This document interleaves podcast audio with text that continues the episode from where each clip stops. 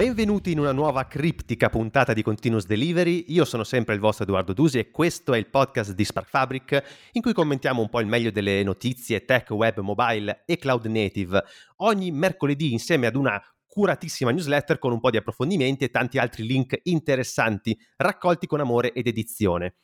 Oggi parliamo di qualcosa che è molto molto vicino al nostro lavoro quotidiano, a quelli di tanti dev, DevOps, sviluppatori cloud, perché infatti vediamo una delle ultime novità di Google Cloud e soprattutto una cosa molto attesa dagli sviluppatori PHP. In seguito eh, sguazziamo un po' nel calderone delle criptovalute perché naturalmente ogni due o tre puntate dobbiamo tornare a parlare di criptovalute e d'altra parte è un argomento di grande tendenza e ci sono sempre eh, delle novità interessanti da discutere come quelle che vedremo oggi. Infine ritorna a grande richiesta il nostro angolo del post-mortem con una retrospettiva di un evento molto antico in termini di ere informatiche, ma molto presente nel cuore di molti di noi, soprattutto di noi videogiocatori.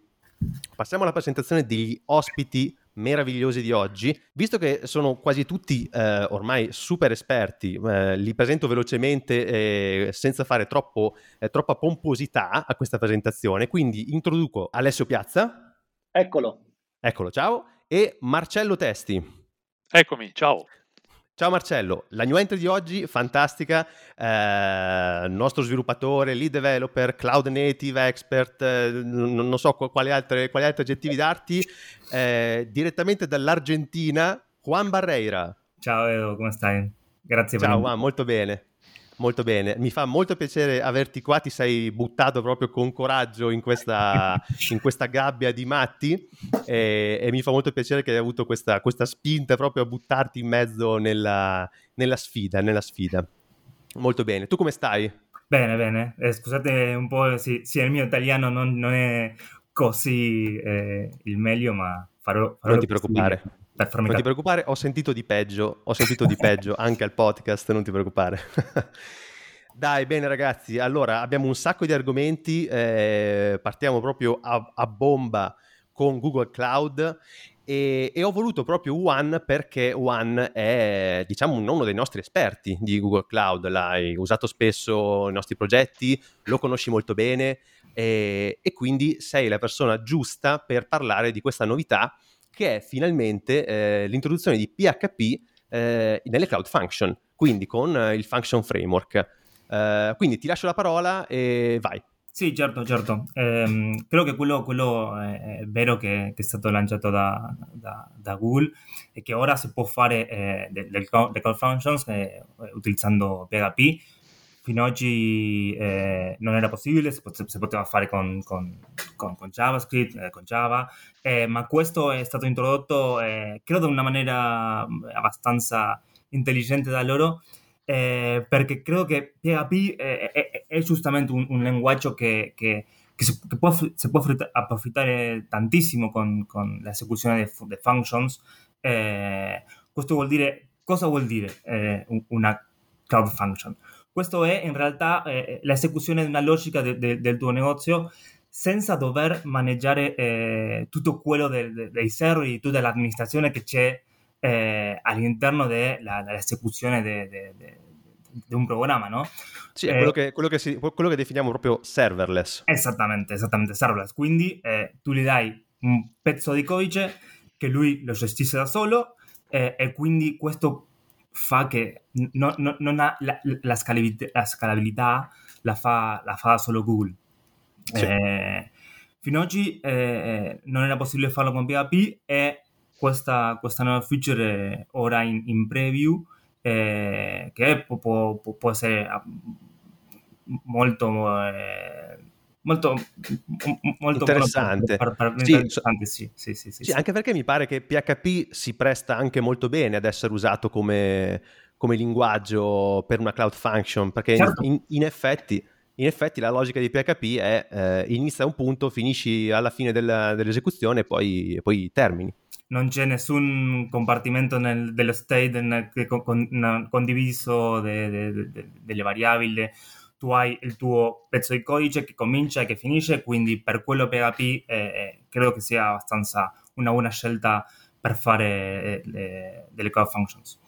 Infatti. Ehm, noi, noi, abbiamo eh, questa eh, introduzione di Google ha eh, compito un po' con, con, eh, a, con altri providers che, come, come AWS o, o, come Azure che già hanno eh, la possibilità di, di seguire funzioni eh, PHP, ma Google ha, ha, lo, ha pensato di una, forma nativa. Per esempio, per farlo in, in, in AWS tu devi utilizzare un altro eh, progetto, un terzo progetto che si chiama Bref, eh, perché AWS eh, eh, ha introdotto un, un custom runtime, eh, credo che è stato in 2018, eh, e, e, questa libreria Bref, Bref fa utilizzo di, queste, di, questo custom runtime per rendere possibile eseguire una, una function di PHP su, su, una lambda function. Ehm, questo... Ok, quindi, quindi, era già possibile con le lambda eseguire PHP. Esattamente, esattamente. Ehm, e la possibilità che, che, che ci sono di fare le, le, le, le, cloud function sono tantissime, eh, perché tu puoi aggiungere la, la tua logica a, a, diverse chiamate, diversi eventi no? che, che, che, può, possono avere come, come HTTP events o, o, in, o eh, anche events all'interno di tutta l'infrastruttura di Google o anche di AWS, no? come per esempio un, un, quando un file viene eh, caricato su un bucket, tu puoi prenderlo e automaticamente questa, questo evento eh, esegue la logica del, della, tua, della tua function per, non lo so, per processarlo, per, eh, per fare una compressione magari automaticamente. Eh, eh certo, quindi, quindi, proprio si integra con gli altri servizi di Google Cloud. Esattamente, esattamente. PubSub. Eh... Mm-hmm. E quello eh, lo rende eh, m- molto versatile e anche... Eh, ti rende il, il, lo, quello che devi pagare eh, è, è, abbastanza controllato perché tu non hai tutto un server dedicato per fare quel processamento. Nel momento che quell'evento viene, viene eh, eseguito, si prende quell'evento e di là quando si lancia il, la tua logica, la, tua function, e quando finisce di eseguire, quello viene... Eh, viene quindi Basta. immagino per esempio, faccio un esempio banale io, carico un'immagine su, sul bucket e voglio eseguire una function che mi riduce l'immagine del 40% utilizzando un software di compressione.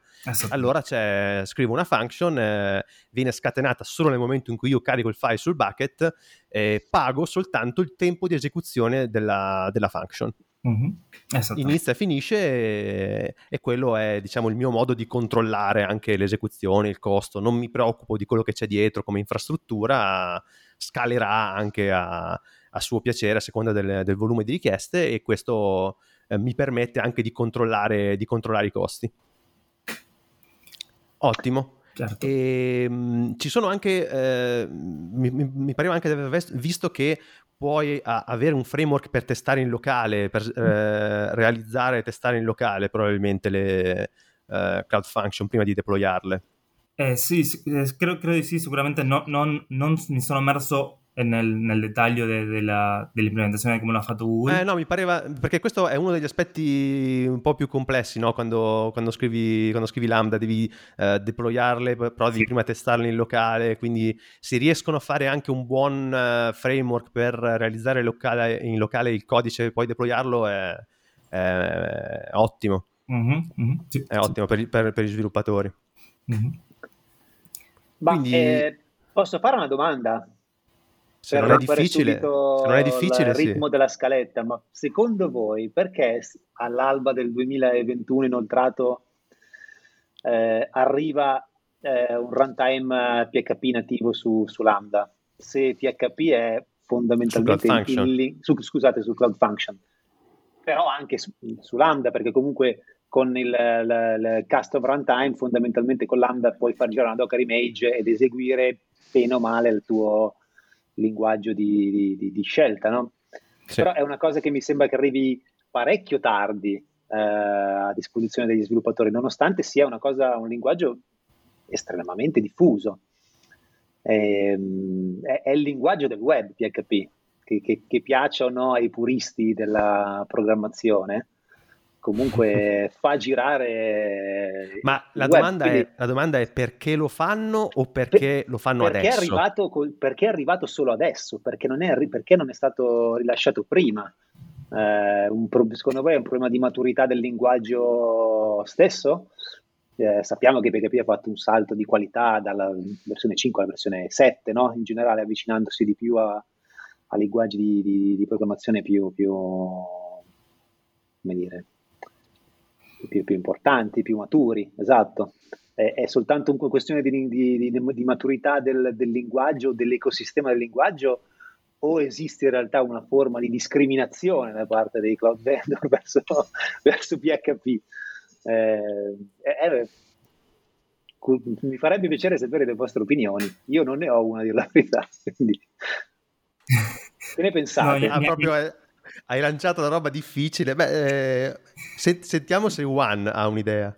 No, veramente no, no, non c'è un'idea. Eh, posso dire che magari la scelta di Google è diversa da quella di AWS, perché come hai detto, AWS ha, ha preso quella scelta di rendere un custom eh, runtime e tu puoi eseguire qual, qualsiasi linguaggio.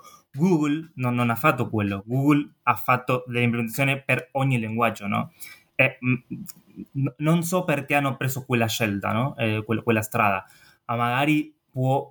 Eh, la, la, la, la, risposta magari è come lo hanno eh, implementato all'interno, ma veramente non lo so. Non lo so. Non so, a me verrebbe naturale pensare che forse quello più, il linguaggio più diffuso sia se fossi un, se avessi il mio cloud provider personale, guarderei il bacino di utenti e proverei a rivolgere le mie tecnologie in modo tale da eh, come dire, avvicinare più o, o, accogliere più utenti possibile. Se Però forse mi anche, un anche la... su Rust, mi aspetto che siano molti di meno le persone che, che, che lo possano utilizzare.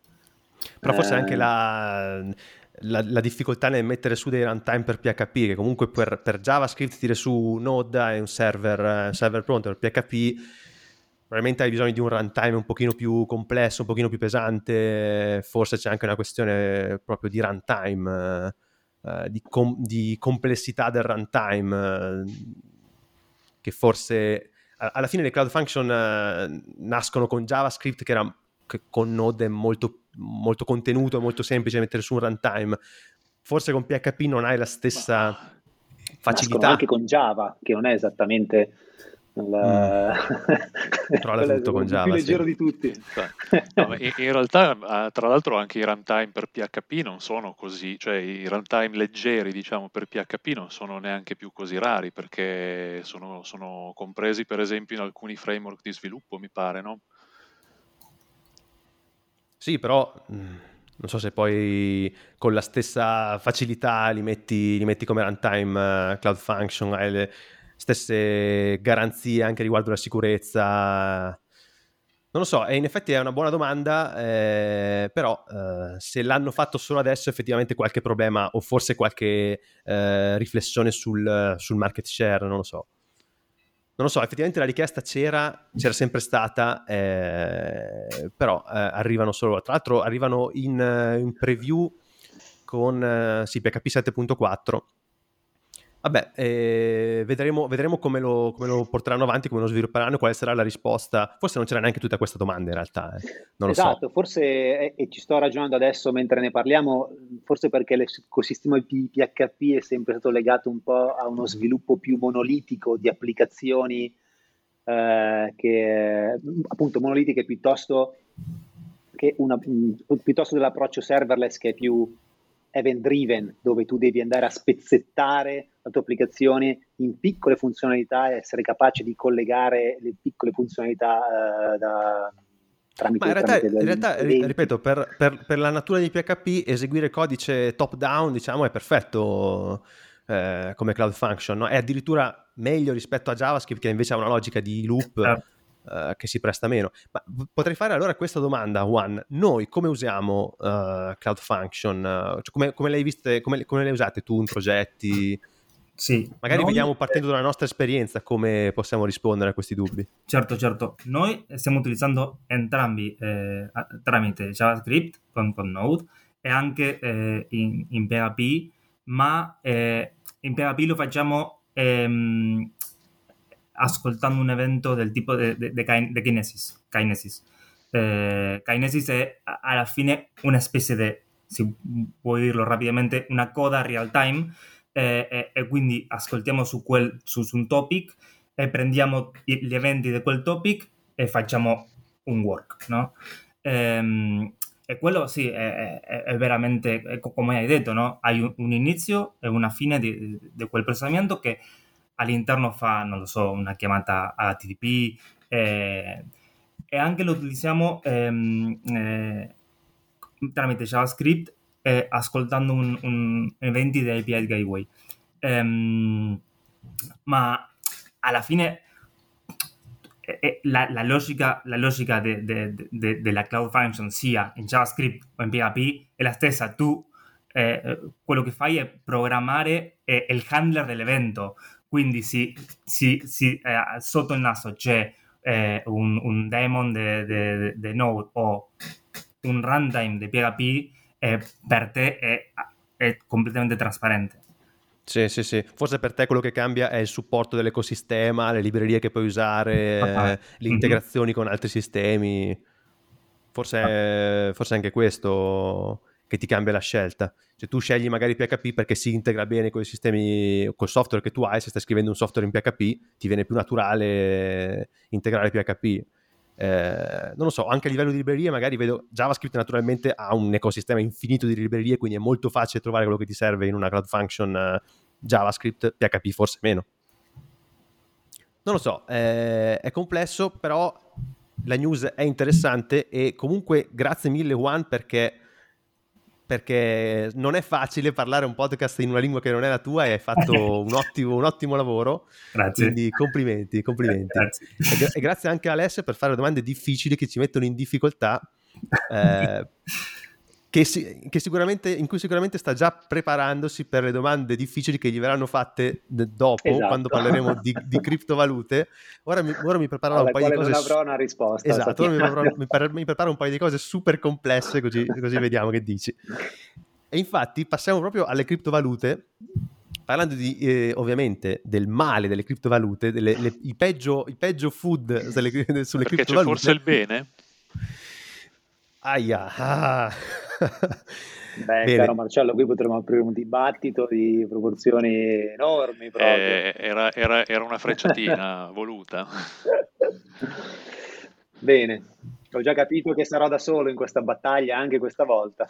eh, il problema delle criptovalute sta eh, in qualche modo venendo affrontato, no? Eh, perché eh, lo stesso Ethereum sta annunciando dei cambiamenti. Beh, in realtà la versione 2.0 di Ethereum che è stata rilasciata credo l'anno scorso ehm, è volta a ehm, portare Ethereum da, uno, da, un algoritmo di consenso eh, classico proof of work che è anche quello utilizzato da Bitcoin che eh, diciamo, richiede l'investimento di potenza computazionale ed energia elettrica per poter raggiungere è poter permettere alla rete di raggiungere un consenso su qual è la verità all'interno di, di, una, di, di una, rete distribuita.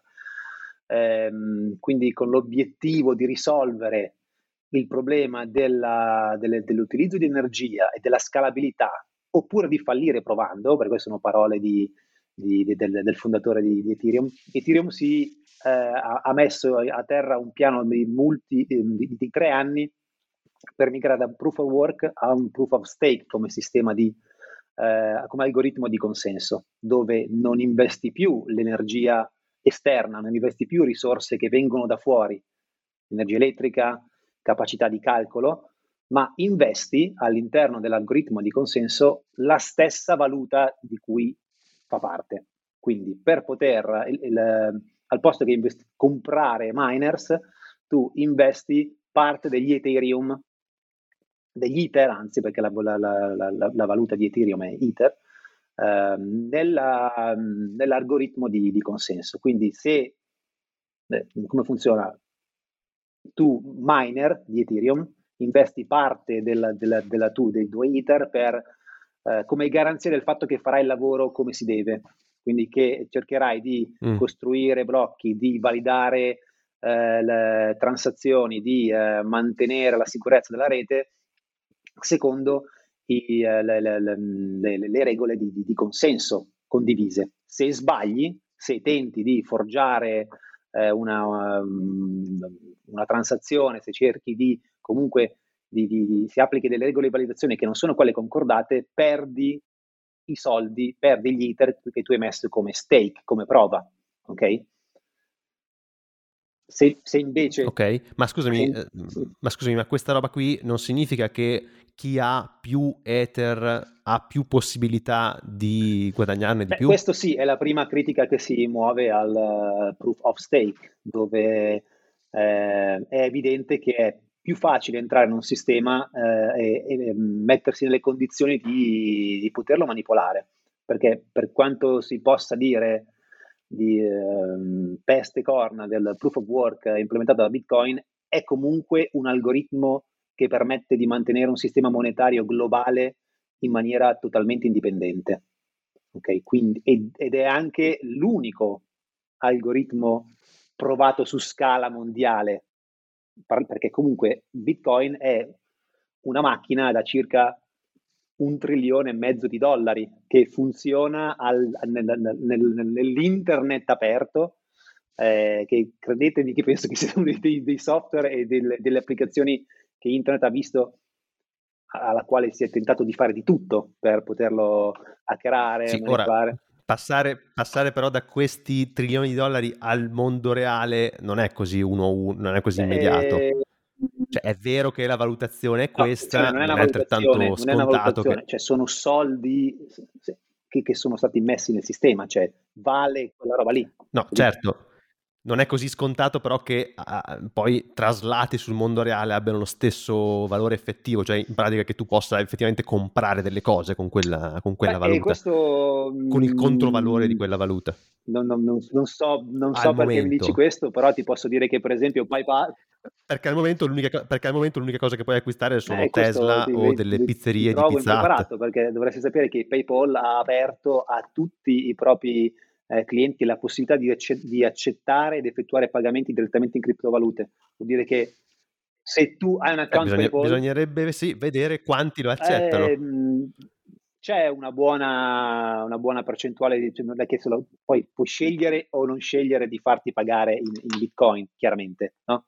È una tua scelta, però eh, se fino a pochi mesi fa, diciamo, uno poteva alzare l'obiezione e dire sì, però io non è che posso andare uh, al caffè sotto casa e comprarmi un caffè in Bitcoin perché non me lo accettano. Il fatto che comunque uno dei più grandi eh, um, provider di, di, di, di, pagamenti digitali come PayPal abbia deciso di aprire a, tutti i propri clienti che sono, sono, sono piccoli, piccole, medie, piccole imprese la possibilità di accettare questo tipo di pagamento come, come, come forma di pagamento è una sorta di, di, di, diciamo, di consacrazione, no? È, è, un inizio, è, un inizio, è un inizio. che è, partito anche con qualche inciampo, però questo magari di questo ne parleremo un'altra volta. Però, quindi è, molto più facile di quello che tu pensi eh, eh, utilizzare criptovalute per... Eh, Spostare, diciamo, dal mondo virtuale al mondo reale e, e le, le valute. Il fatto che questi non siano soldi reali è un'altra cosa un po', un po da, da, da, come dire, da, debancare, se posso utilizzare un, un, inglesismo orribile, tra l'altro. Poi, poi. Eh, basta vedere quello che ha fatto recentemente Tesla eh, dopo la, la, l'annuncio del proprio, dei, del, degli earning del, del, primo quarter di Tesla. No? Sono usciti i numeri che, tanti, che tante persone aspettavano e in tanti volevano vedere di questi 1.5 eh, miliardi di dollari che Tesla ha comprato in Bitcoin, ma che se n'è fatta?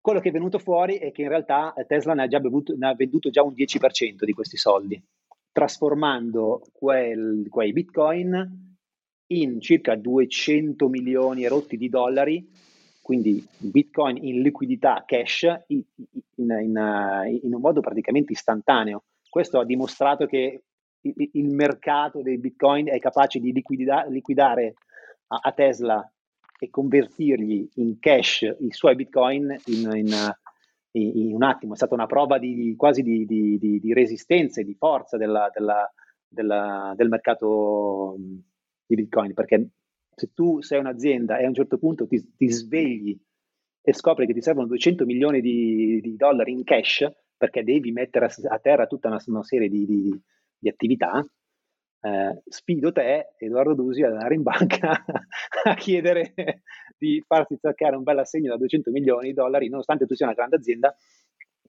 nell'arco di... Beh, se, se, mi chiamassi, se, mi chiamassi, Elon Musk probabilmente... Non sono sicuro che sarebbe così rapido il, il l'avvenimento. Vabbè, comunque si sta parlando di finanza, non si sta parlando si sta, di mercato, di vita di tutti i giorni. Di, di... Uno strumento. Cioè non siamo pronti per convertire gli stipendi in bitcoin, ecco quello... Non lo so. Voglio dire, no. il mondo non, non, sta andando in... Non quel... è detto che debba andare, non è detto che debba andare per forza in quella direzione, però comunque... La, la, la, news in realtà partiva da un'altra, da un'altra considerazione, che mh, queste criptovalute eh, espongono il fianco a un sacco di usi, di usi eh, diciamo, malevoli. Eh, questo è un esempio. Altri esempi sono i malware. Uh, infatti mh, mm, avremo un'altra news a riguardo sì. eh, ed è effettivamente tutto un, un mondo che è difficile da, uh, da governare, no? mentre con il, con il, denaro, con le banche, i sistemi centralizzati è un pochino probabilmente più facile governare eh, anche perché è, una, è, un mondo che si conosce molto bene da, da decenni, questo eh, è così giovane, così nuovo, è così esposto a rischi e a problematiche, è probabilmente molto più difficile. Infatti escono, è per quello che ne parliamo continuamente, escono continuamente nuove, nuove fonti di, di discussione. E la prossima che eh, vorrei mettere sul piatto subito è un altro uso eh, estremamente eh, negativo del, delle criptovalute, perché sapete che abbiamo parlato spesso, anche l'ultima volta, di uh, shortage nella, nell'approvvigionamento di uh, GPU, di schede video, ok? Perché, perché, le schede video hanno delle, dei processori in grado di eseguire calcoli proprio il tipo di calcolo che, che serve alle criptovalute eh, per, per, essere, per, essere, minate, no? Eh, quindi creandoti delle batterie di GPU, di schede video, hai possibilità di eseguire velocemente eh, calcoli e quindi i famosi i, i miner che hanno sì. eh, server farm con batterie di schede video riescono a eh, produrre e quindi convertire elettricità in valuta, in, in bitcoin. Questo ha portato, tra le altre cose, tra la pandemia ecco, e probabilmente eh, problemi di approvvigionamento, ecco, eh, che però non citeremo, eh, anche alla difficoltà di reperimento di componenti, di componenti interni nelle, nelle, nei personal computer, quindi schede video soprattutto. Ora a questo carrozzone si aggiunge un altro Uh, un'altra criptovaluta che funziona in un modo diverso, che però è interessante e che ha portato a un altro shortage. Non è, vero. non è vero, però, però è, portato, è il classico esempio di, di articolo eh, da Fear, Uncertainty and Doubt che viene rilasciato nel, nel, no, no, nell'etere no. e porta a tutte quelle persone che sono state traumatizzate dalla possibilità di comprarsi una scheda video a sapere che adesso probabilmente non si potranno non comprare neanche uno, slam, uno, uno, slot di, di, di, di RAM da, da 8 giga. Allora, facciamo bene l'antefatto. Di cosa stiamo parlando? Stiamo parlando di Kia, che non è la station wagon, ma è una nuova criptovaluta. Sì. Nu- mi, pare, mi, pare, relativamente nuova. Uh, creata tra l'altro da Bram Cohen, che è eh, lo sviluppatore di BitTorrent, uno degli sviluppatori del, del protocollo BitTorrent. Ok, quindi Kia, che cos'ha di particolare? Vai, parlaci di questo proof of space allora, utilizza un algoritmo di consenso che eh, richiede al, al, miner di eh, garantire una certa quantità di spazio eh, di memoria per un certo periodo eh, di tempo. A, al posto di eh, aspettarsi potenza computazionale, si aspetta eh, storage, spazio di, di, di storage e, de- e lo spazio deve essere investito eh, non solo in, uh, in, spazio, nel senso in, in, space, cioè in quantità, ma anche è, è, quanto tempo tu lasci questo spazio fisso, vuoto, allocato per la rete che, che ne determina la, la, la qualità, diciamo, del, del, del, tuo, del, tuo, mining, diciamo così. E, mh, Perfetto, quindi è una, è, una, è una, prova passiva di fatto, non c'è calcolo, non devo fare altro che darti dello spazio esatto, disponibile. E te lo devo garantire eh, non toccato, non modificato per un certo periodo di per tempo. un certo tempo. Certo, poi randomicamente la rete eh, sceglie alcuni di questi, eh, di, di, di questi, nodi che hanno garantito la, la, la prova di, di, appartenenza per poter minare una, un blocco e aggiungerlo alla rete, scusa, aggiungerlo alla blockchain di riferimento e guadagnare il, il reward in uh, Kia Coin a questo punto, anche se Kia non è una, una, una criptovaluta che, che, è sul mercato, cioè è, esiste un white paper, esiste una proposta, eh, non è capitalizzata, eh, non, non, c'è la possibilità di comprarsi dei Kia Coin oppure di partecipare, credo, alla, al network di, di, di, di Kia in questo momento, però fa parte di una, tutta una serie di criptovalute che utilizzano questo tipo di algoritmo di consenso per eh, fornire diciamo, una, una, un, un, servizio. Eh, un'altra famosa è eh, Filecoin, che è presente già, già da, diversi, di, da, diversi, anni, ehm, che utilizza anche lei un proof of space time per implementare fondamentalmente una, uno, uno, storage, eh, una network storage decentralizzata dove il dato è presente in maniera anche spezzettata su più, su, su più nodi e viene poi, quando richiesto, raccolto da tutti i nodi, messo insieme e fornito a chi lo, lo, lo, ha, lo ha, richiesto. E, e, e, ok. Mm, nel frattempo Juan sta controllando i voli per l'Argentina e si sta chiedendo come mai ha accettato di far parte di questa puntata. Ma io in realtà... Eh, volevo chiederti Dimmi. questa roba. No, no, volevo chiederti questa roba, scusale. Eh, questa, questo mh, mhmm, nuovo, questo algoritmo, mm. questa modalità ha alcuni vantaggi, mi pare, no? In particolare mi riduce la necessità di, di, di scaricare elettricità, allora, sì. di, di, consumare sì, esatto. elettricità. Non richiede che tu abbia una grossa potenza di calcolo, ma richiede che tu abbia dello spazio da mettere a disposizione. E se immaginiamo di quant, quanti hard disk esistono al, al, mondo in questo momento collegati a internet che sono per il 70% vuoti. Cioè, la quantità di storage teoricamente possibile è altissima. Tra l'altro, adesso non sono sicuro eh, della, di, di che, che, che, standard richieda eh, di storage chi ha eh, coin per poter funzionare, ma sono abbastanza sicuro che eh, Filecoin, che si basa su IPFS, cui poi vi dirò che cos'è, in realtà non ha bisogno di storage particolarmente rapidi. Per questo mi viene da dire che questo articolo sia stato buttato lì un po' giusto per raccogliere qualche, qualche click eh. di qualche crypto hater perché ehm, in questo articolo si cita no, eh, propriamente eh, hard disk di tipo SSD e del fatto che molte case madri abbiano in, uh, già rilasciato dei, dei, dei, degli allarmi, diciamo comunque abbiano mh, sconsigliato ai propri eh, clienti di utilizzare ehm, i propri device, cioè la, la, propria, la propria, propria, memoria per poter uh, minare questo tipo di criptovalute perché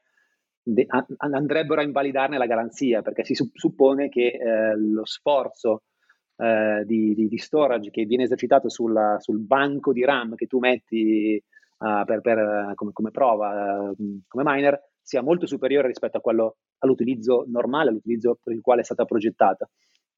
Ed...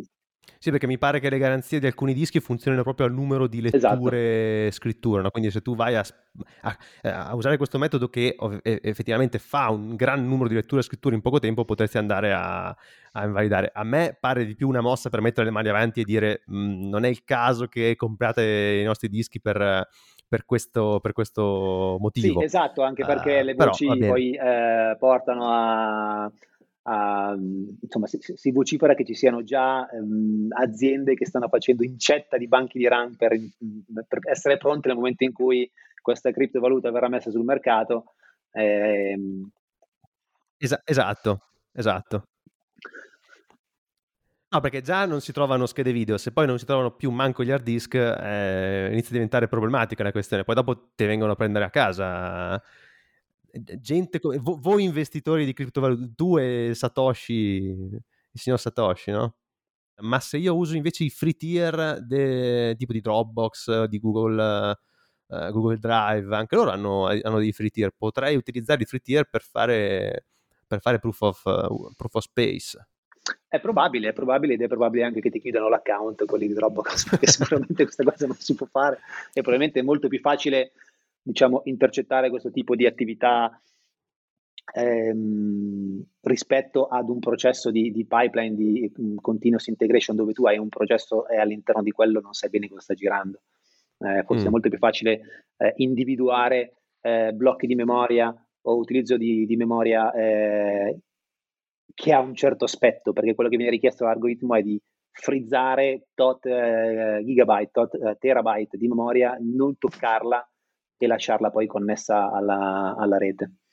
Quindi è facile da individuare, dici? Però credo che sia più facile da, da, da individuare, però io apprezzo la, il tentativo, secondo me questa è, è la direzione giusta rispetto al, al passaggio de, da proof of work a proof of stake, cioè piuttosto che avere eh, la possibilità di, di, fare un grande acquisto di, di, di moneta e, e poi eh, manipolare la, l'algoritmo tramite la, la capacità di, iniettare tanti soldi al suo interno, il poter sfruttare le risorse che sono già presenti all'interno di, una rete distribuita come quella di internet è, for- è forse un tentativo più, più mm. corretto, Quindi considerando dici... che... Mh, mm, sì. Quindi tu dici una, una, batter- tu dici una batteria di dischi che è, non serve assolutamente a nulla se non a fare delle prove di acquisto di, di transazioni di criptovalute è una, è una, buona cosa, soprattutto considerando il fatto che dopo un anno risulterà, ne risulteranno inutilizzabili per troppe letture e scritture e dovranno essere smaltiti.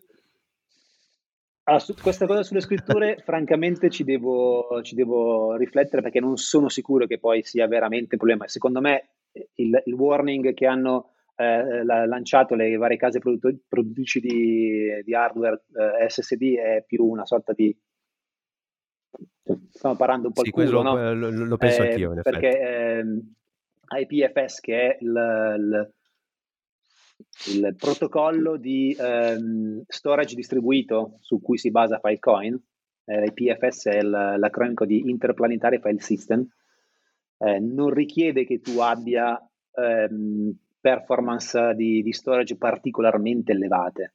Richiede che lo storage sia presente, garantito e connesso alla rete, ma non che sia particolarmente rapido, perché eh, comunque sono dati che poi devi trasferire eh, via rete, quindi hai un, hai un limite di, di, di, velocità nel quale puoi fare circolare la rete, non il disco. Il bottiglia è la rete.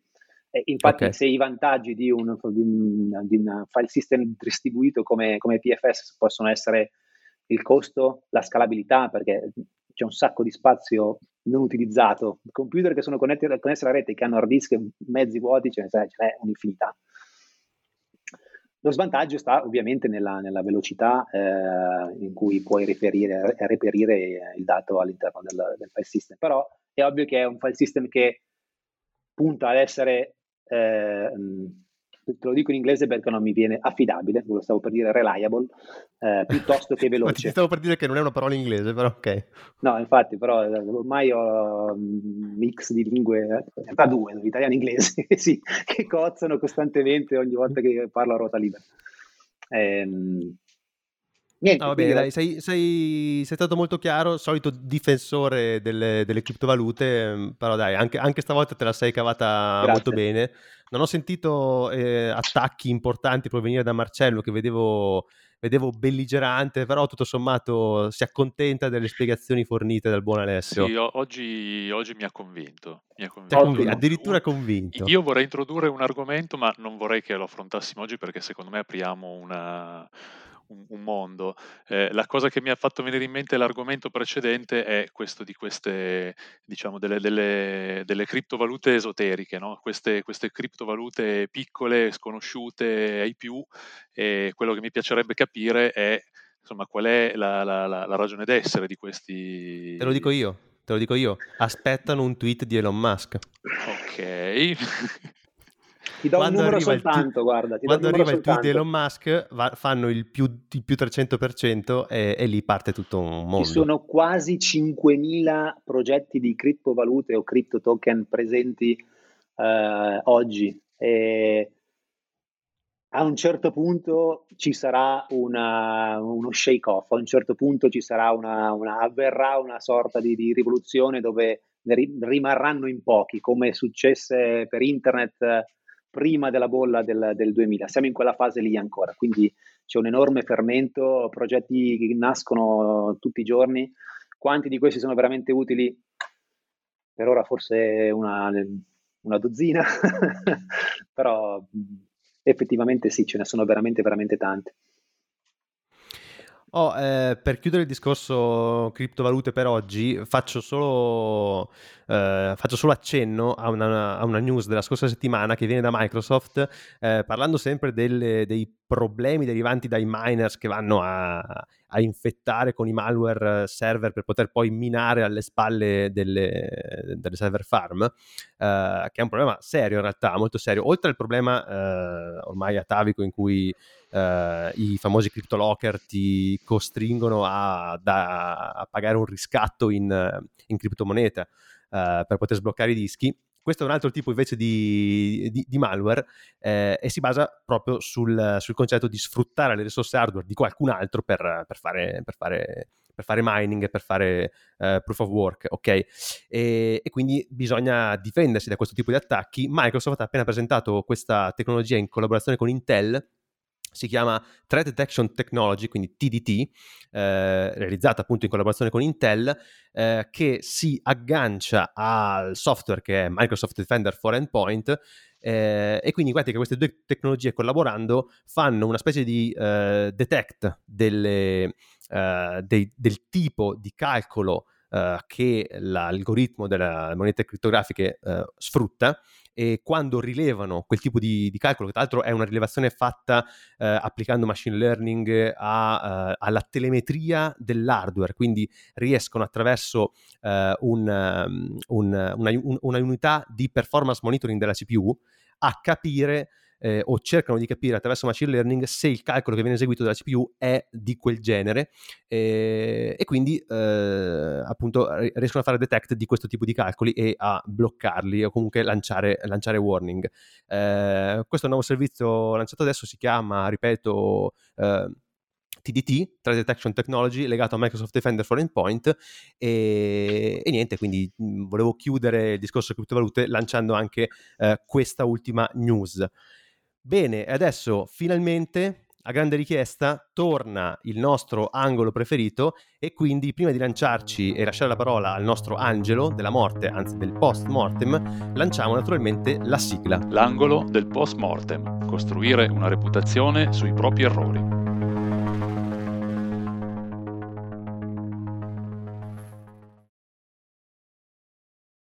Oh, bene, allora mancava tantissimo, mancava tantissimo, questa sigla finalmente è tornata. E Marcello, finalmente, eh, che hai da dirci oggi? Hai portato, hai portato vedo, una sorta di, di indagine su una su una, una, era geologica fa, informaticamente parlando? Sì, allora, diciamo che sono stato ispirato dalla, dalla lettura di, una, di, un articolo che è stato pubblicato nel decennale di un evento semi-catastrofico del mondo della, del gaming e del, del networking. E, tra l'altro è interessante perché ho visto anche che usci- sono usciti articoli nel, nel, quinto anniversario, quindi mi aspetto un grande giubileo nel venticinquesimo anniversario. Facciamo anche, le, sì, sì, facciamo anche le reunion, le cene. Sì, esatto. Sì, sì.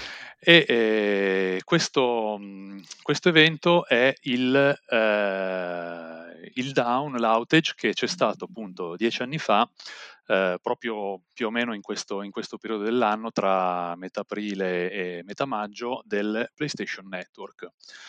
Ora, eh, prima di andare avanti, io ti lascerei, Edo, spiegare in quanto gamer sicuramente esatto. più di me che cosa sia effettivamente il PlayStation Network e perché sia così importante nella, nell'ecosistema del, del, gaming.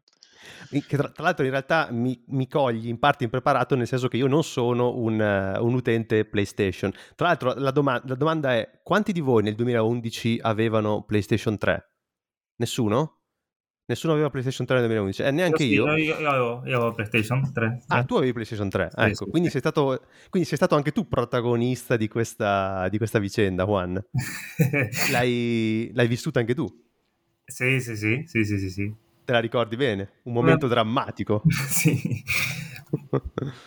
E hai ricevuto anche tu, Juan, i, i risarcimenti di Sony per, quel, per, il disagio? Ehm, no, credo di no. no. eh, non hai fatto la richiesta con il form, eh, con il form online.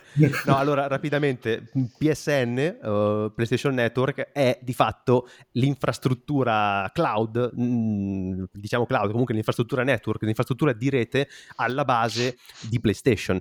Uh, quindi tutto quello che fa la, la, la console PlayStation PlayStation online, lo store, eh, quindi l'acquisto di giochi, il multiplayer, l'attivazione di giochi acquistati, eh, lo streaming anche di giochi, perché da qualche anno mh, mm, il servizio PlayStation Now eh, fa streaming di giochi, non mi ricordo su quale eh, infrastruttura, mi sembra Microsoft. Uh, però non, non, me lo ricordo. E, appunto, è questo, questo, questo, insieme di servizi viene chiamato PlayStation Network. Anche, c'è anche un servizio che fa uh, streaming di audio e video e nel, negli anni in realtà erano tutti servizi un po' separati, sono stati di volta in volta accorpati e oggi appunto è PSN che raccoglie eh, sotto questo nome tutti, tutta questa pletora di servizi di Sony. Eh, oggi, tra l'altro, è ancora più importante e impattante che nel 2011 perché, perché di fatto se tu oggi acquisti, acquisti un gioco online e, ed è probabilmente quello che farai, eh, poi il PlayStation Network è fondamentale anche per l'attivazione, l'attivazione del gioco. Quindi un down di PlayStation Network eh, era importante nel 2011 già allora, anche se c'era ancora molto, molta infrastruttura offline, quindi l'acquisto di giochi fisici, eh, oggi sarebbe, sarebbe, devastante. Ma ora vai, ti lascio, ti lascio discutere di questo evento. Ecco, allora, come, come, sapete, come sa chi ci ascolta regolarmente, questa rubrica eh, tratta un, vuole, vuole, affrontare un po' il, il modo moderno in cui vengono affrontati e eh, risolti e comunicati eh, gli incidenti che accadono nelle, ai, servizi, ai, servizi, online, ai servizi informatici, eh, per far capire come appunto in realtà l'incidente sia, come dice anche la nostra sigla, l'occasione di crearsi una reputazione. Eh, quando ho visto la notizia di questo, di questo anniversario, di questo decennale, eh, la prima cosa che mi è venuta in mente è andiamo a vedere come si stava prima, no? com'era la vita prima del post mortem e, e, andiamo a vedere se forse si stava meglio quando si stava peggio. Il pre-mortem. Eh, esatto. E, e, quindi sono andato, sono, andato, sono andato a cercare delle informazioni. E la cosa, la cosa, interessante è che eh, i documenti che ho trovato sono una, una forma, diciamo, primitiva, arcaica del, del post-mortem, nella forma del, del blog di, del, di, promozionale di, di PlayStation della Sony per, per, i prodotti PlayStation, che è interessantissimo perché in realtà è, credo, forse anche uno dei pochi blog che ma- ha mantenuto la propria cronologia, la propria storia di post eh, eh, attraverso diverse probabilmente eh, migrazioni anche da una, da, una, da una, forma all'altra, però comunque è possibile vedere dei post recentissimi ovviamente, ma è possibile eh, cliccando ripetutamente su Load More oppure eh, inserendo qualche numero alto nella, nella, nell'URL della paginazione è possibile arrivare ai blog post del periodo appunto eh, aprile-maggio 2011.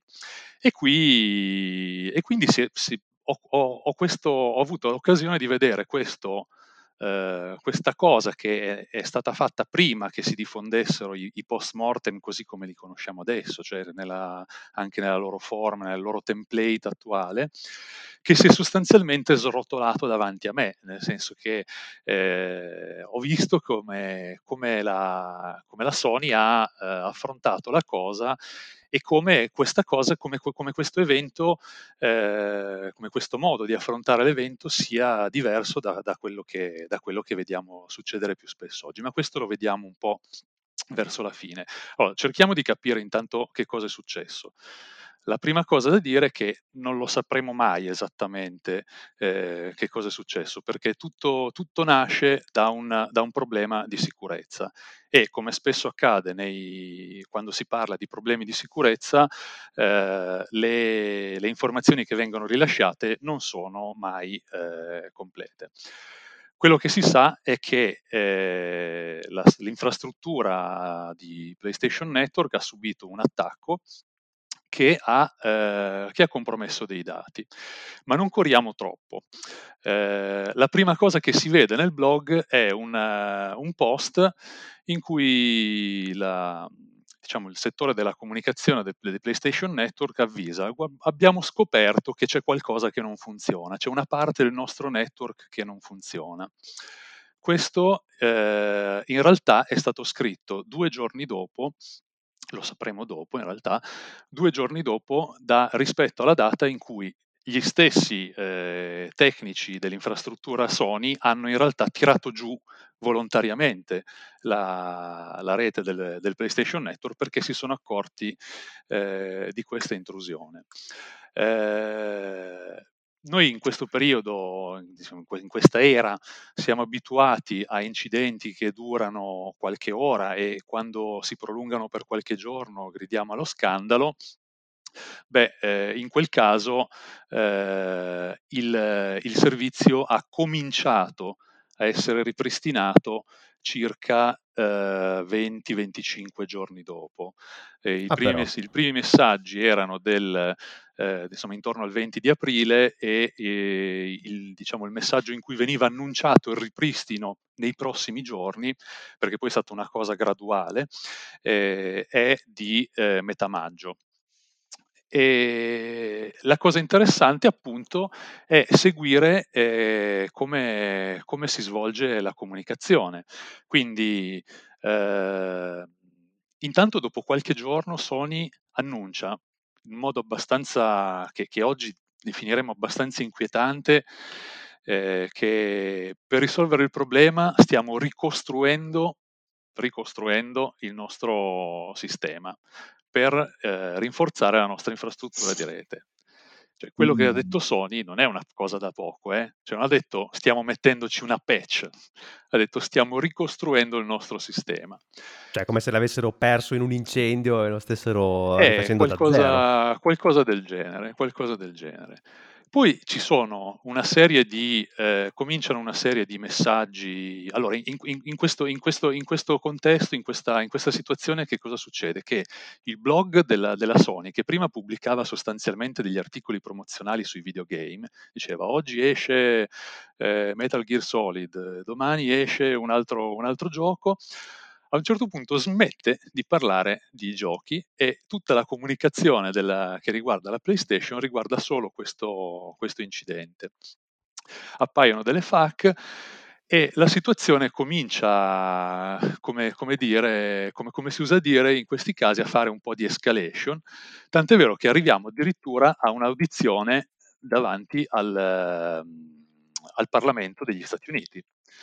Perché in eh certo, certo comunque punto... è un danno ai consumatori questo, eh, esatto, perché a un certo punto viene fuori, questa, viene fuori questa cosa, c'è un primo messaggio, anche questo è un aspetto abbastanza eh, per noi incomprensibile oggi, c'è un primo messaggio in cui eh, la Sony annuncia di aver subito un'intrusione, e qualche giorno dopo la Sony dice: Vorremmo precisare una cosa. Noi prima ci siamo accorti di aver avuto un'intrusione, poi dopo qualche giorno abbiamo cominciato ad avere il sospetto che a questa intrusione corrispondesse anche una perdita di dati, un furto di dati dei nostri, dei nostri utenti. Questa mm. cosa oggi ovviamente è, è, improponibile, cioè è ovvio, o, oggi è ovvio a chiunque gestisca un sistema informatico che nel momento in cui rilevi un, uh, un'intrusione, automaticamente devi considerare di essere stato compromesso, che i tuoi dati siano, certo. siano compromessi. Quindi diciamo questa, questa, questa gestione prosegue, la, la situazione eh, ha un'escalation fino a che non si arriva a una, un'audizione eh, al Parlamento degli, degli Stati Uniti, questo i primi giorni di maggio, quindi non siamo ancora arrivati a risolvere la situazione. E eh, nei giorni successivi cominciano ad apparire altri messaggi che dicono, beh, ci siamo quasi, ci stiamo arrivando, poi si vede che qualcuno l'ha chiesto e appaiono anche messaggi che dicono, però non siamo ancora sicuri di quando questo sarà risolto. Siamo 15 giorni dopo il, l'interruzione del servizio. Tenete conto ecco, che, come diceva, come diceva Edo prima, il, il servizio era un po' meno essenziale di oggi. E forse il problema, eh, diciamo, lato consumatori è stato avvertito forse più perché in coincidenza con questo evento pochi giorni dopo sarebbero dovuti uscire alcuni giochi molto attesi dal punto di vista commerciale che erano giochi che si sarebbero dovuti giocare Sì, soprattutto del, sì, esatto, dal punto di vista del multiplayer, anche perché c'era lì un collegamento con invece il network di Steam, che è un altro network però fascia PC, eh, eh, c'era questo gioco, c'era Portal 2 che, era, che, era coll- che, collegava i due mondi, quindi c'era questa, questa cosa eh, nuova per cui il mondo PlayStation e il mondo Steam si sarebbero fusi in questo network, tra- lasciando fuori invece il mondo Microsoft uh, Xbox che ha un suo network uh, a parte. E tra esatto. l'altro eh, eh, c'è anche questa cosa del cambio password obbligatorio. Esatto, questa, questa, è questa che è una uh, security feature, mm. uh, secondo, secondo il, il, l'allora capo di, uh, del, del, del, settore de, de, della PlayStation. Infatti verso la metà di maggio, quando effettivamente il problema sta cominciando a risolversi, eh, cominciano a apparire comunicati ufficiali che dicono ce la stiamo facendo, arriviamo, manca poco, eccetera, eccetera, e poi appare in video uno dei, insomma, dei, dei, dei principali dirigenti della, della, della, del settore dei videogames della Sony e fa questa... No, beh, è il, questa... il, il CEO di Sony. Eh, parlando cred- di Kazuo Hirai. Sì, ma credo che non lo fosse ancora all'epoca. Credo che non lo ah, fosse ancora, credo, promosso, che, lo sia, credo che lo sia diventato dopo. ok, perfetto. Esatto. E comunque fa, questa, fa, questo, fa questo, questa apparizione in video in cui dice in modo abbastanza sconcertante che eh, una delle prime cose di cui vi accorgerete, cari utenti, è una nuova feature eh, di, di sicurezza che consiste nel fatto che dovete resettare la password. Eh, Sempre un booster. Guarda, ti dico, ti dico, per, ti dico come, come, come, dettaglio, Kazuo Hirai è stato presidente di Sony Computer Entertainment fino al primo settembre 2011. Ah, ok. Allora, perché era la sezione entertainment, poi dopo è esatto, diventato, credo, esatto. è stato promosso comunque all'interno di Sony. E, ehm, fa questa dichiarazione e poi cosa succede? Ovviamente, siccome siamo dieci anni fa e diciamo anche eh, le pratiche, le, le, best practice di gestione dei sistemi non sono ancora quelle di oggi, viene eh, inviato agli utenti una, un aggiornamento di sistema delle, delle, delle console che obbliga al, ad effettuare il reset della password e ovviamente il reset della password subisce un sovraccarico quindi eh beh, si crea, si crea, si crea una, un ulteriore outage di, di servizio legato a questo, ma non solo. In uno dei comunicati, degli ultimi comunicati di quel periodo, la Sony annuncia che eh, il, la funzionalità di reset della password comunque, come diremmo dalle mie parti, a cucci e spintoni funzionava. Eh, però ne hanno approfittato anche per fare un fix perché hanno trovato un exploit anche eh, sulla procedura di, eh, di, reset password. E a questo punto, insomma, arriviamo alla fine.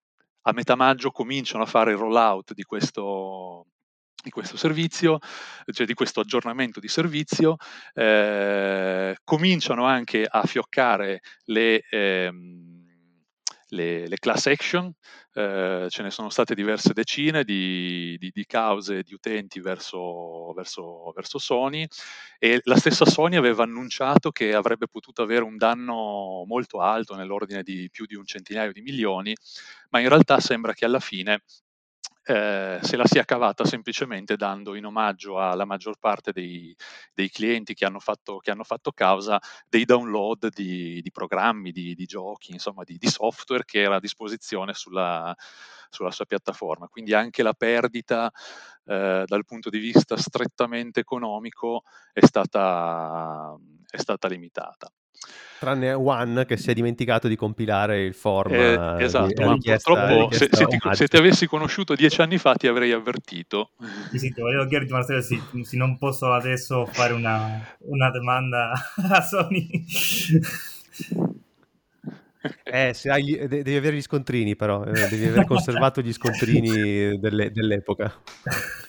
Allora, come ho detto prima, quello a cui volevo arrivare in realtà, a parte intrattenervi con un po' di humor sulla, sulla sicurezza informatica, era fare humor un, nero, un humor nero in quanto angelo del post-mortem. Esatto, e fare un confronto con quello che eh, succederebbe oggi. Allora, intanto la, la, cosa che mi è balzata subito all'occhio, ve l'ho detto anche prima, è questo discorso sull'intrusione. Ovviamente, nel caso di un'intrusione con, eh, con perdita di dati, non dico che sarebbe stato comunicato, comunicato, subito all'esterno, ma sicuramente i responsabili dei sistemi avrebbero preso immediatamente delle, delle, delle misure, avrebbero assunto delle, insomma, delle, iniziative considerando il sistema i, i sicuramente compromesso, senza, senza, ombra di dubbio. Mentre invece è passato un po' di tempo che chissà, forse ha peggiorato anche, anche la situazione.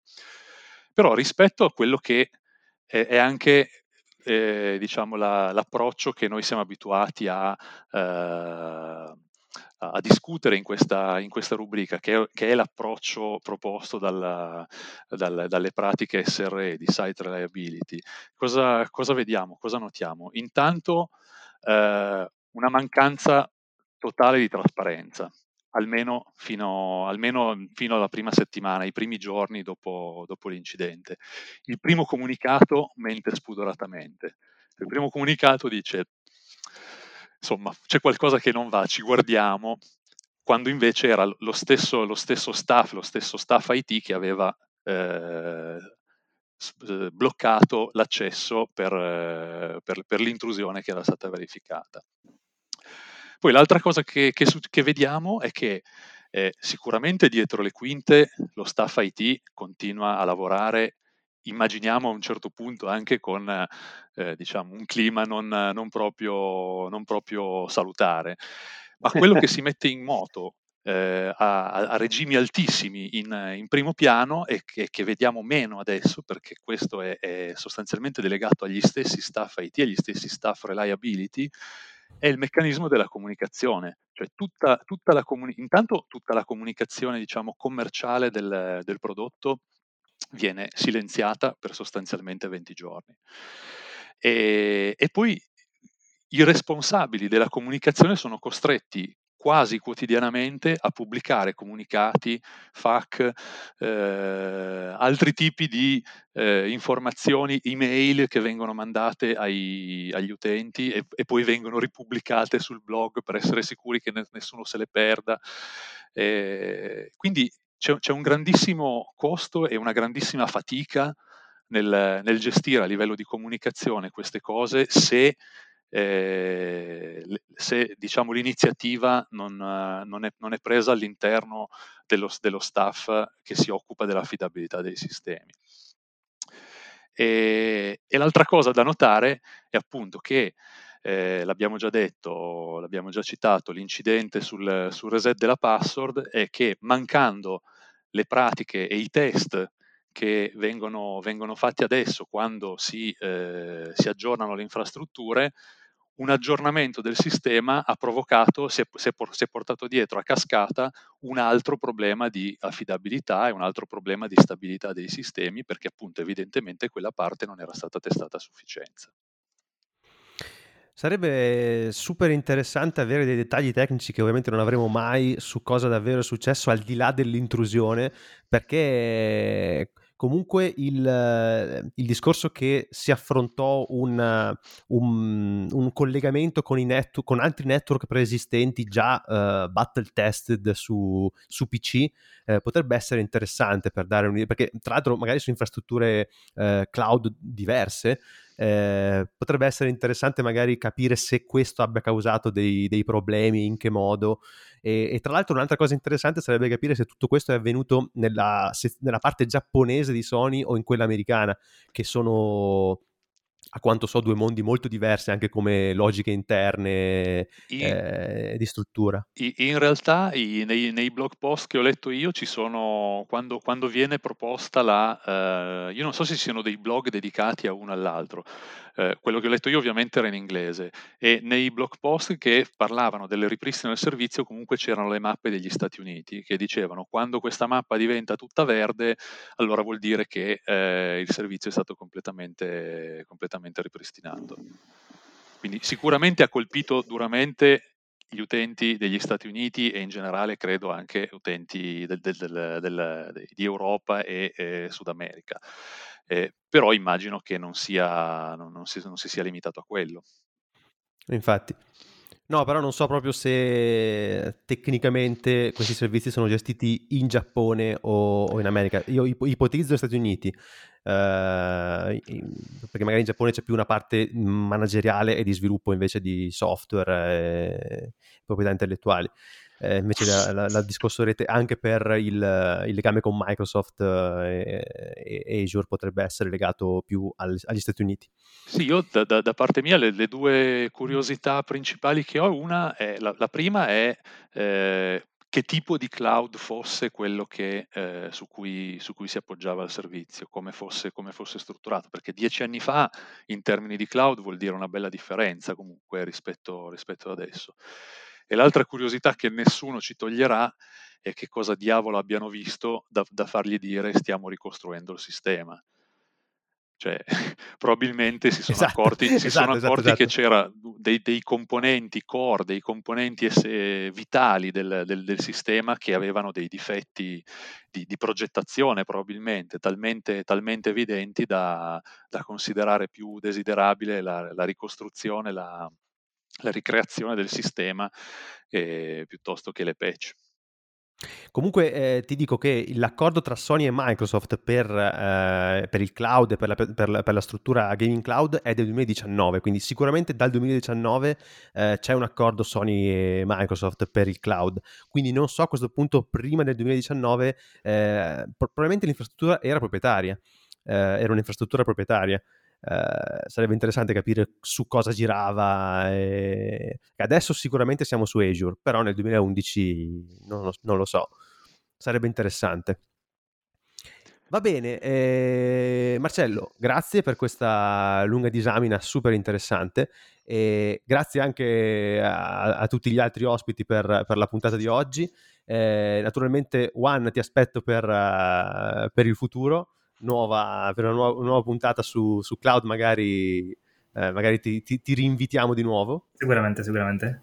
Volentieri. Grazie, grazie mille, grazie mille per, per, esserti, per, esserti, prestato a, a, a, questa puntata.